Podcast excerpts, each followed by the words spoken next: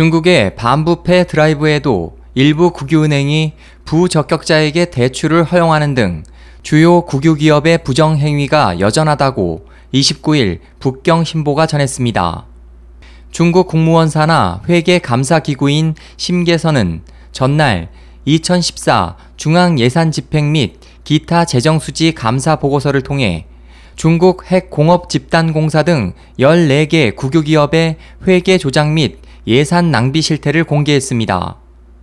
신계서의 감사를 받은 국유기업은 중국 핵공업집단공사와 중국 병기공업집단공사, 국가전력망공사와 중국 남방전력망 유한책임공사, 그리고 중국 화전집단공사와 중국 국전집단공사 등 총 14곳입니다.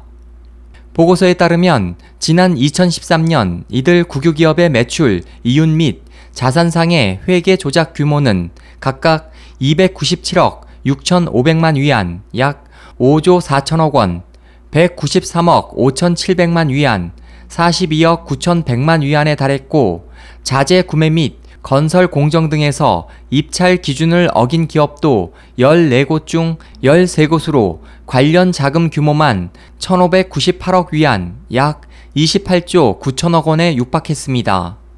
또 규정과 절차를 제대로 지키지 않거나 관련 산업 정책 방향과 어긋나는 경영으로 낭비된 자원은 16억 4,200만 위안, 약 3천억 원, 이에 따른 자산 손실 및 유휴 비용은 354억 4,500만 위안인 것으로 집계됐습니다.